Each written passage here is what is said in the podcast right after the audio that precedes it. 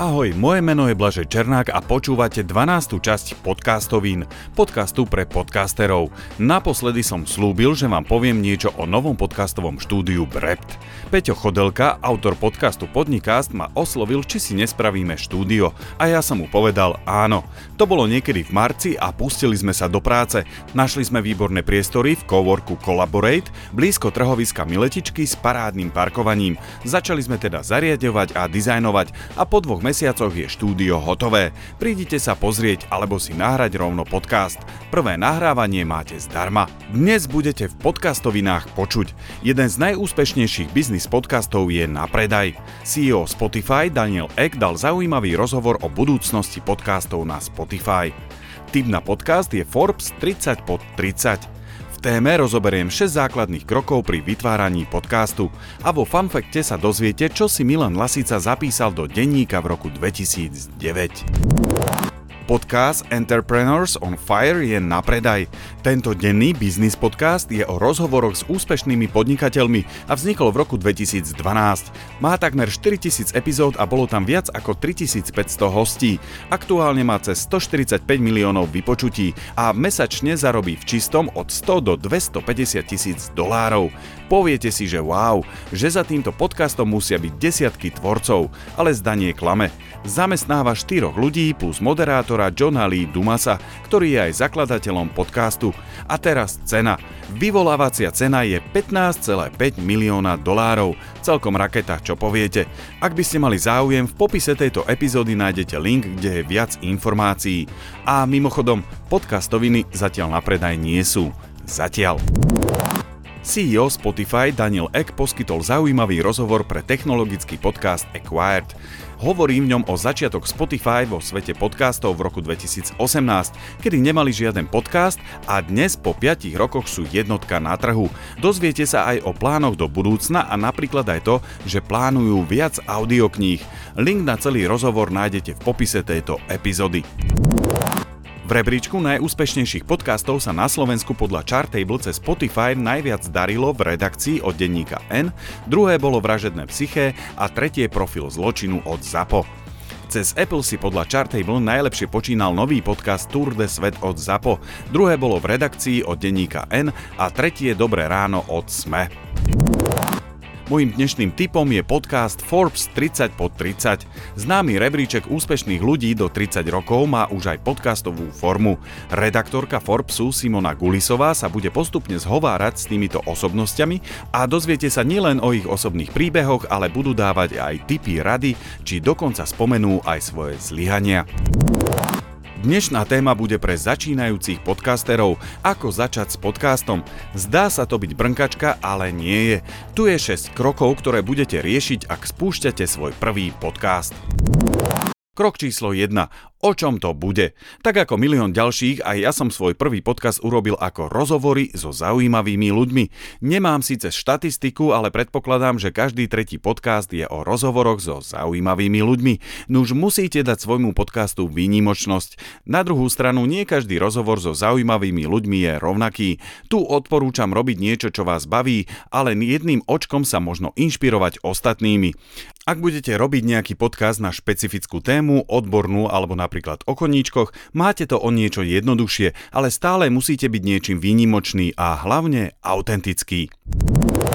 Krok číslo 2. Názov a logo. Často to býva tá najzabavnejšia časť. Pobrainstormujete, vymyslíte niečo a tešíte sa z prvého veľkého úspechu. Máte názov. K tomu netreba dávať žiadne poučky. Jasné, krátke a zapamätateľné. Treba mať na mysli, že meniť názov podcastu je dosť obtiažné, takže tomu venujte dostatočne veľa času. S názvom musíte vymyslieť aj vizuál, teda logo. Existuje veľmi veľa templateov, ktoré vám navrhnú logo, napríklad Canva. Odporúčam odporúčam do loga dať aj názov podcastu, aby to bolo hneď jasné, o čo ide. Vloženie symbolu mikrofónu do loga býva dosť časté. Tu zastávam názor, že logo musí byť jasné a pekné, ale viac o úspechu rozhodne obsah.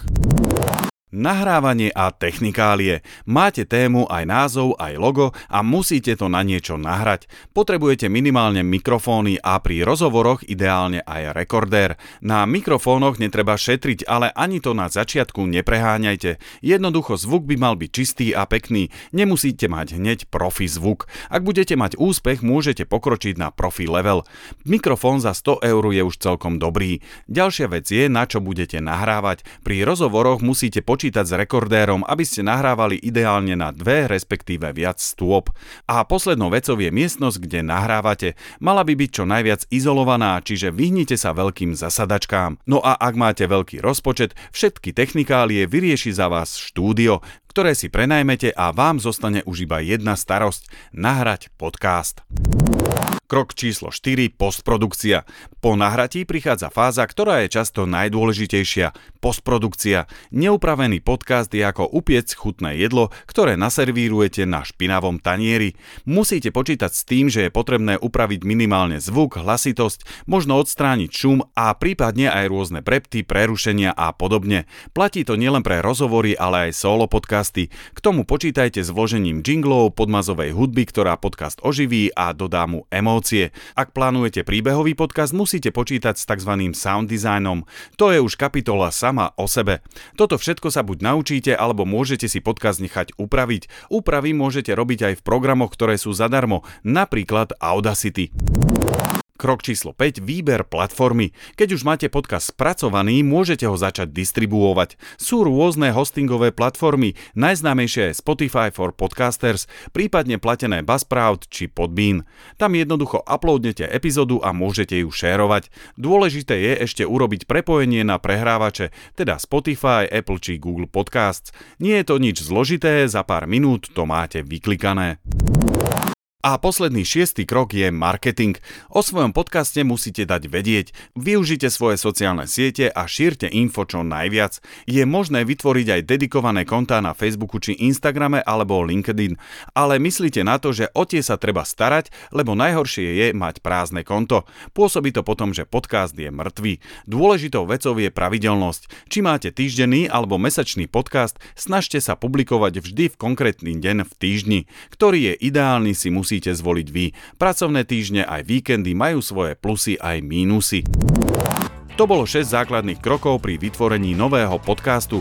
Existujú už aj firmy, ktoré vám podcast vytvoria na kľúč. Dnešným fanfektom bude úryvok z knihy v krátkosti od Milana Lasicu. Ten si 29.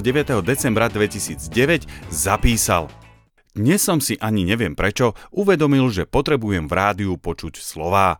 Rádio počúvam už iba v aute, doma sa k nemu človek nedostane cez televízor a CD, takže aj doma počúvam z rádia iba hudbu.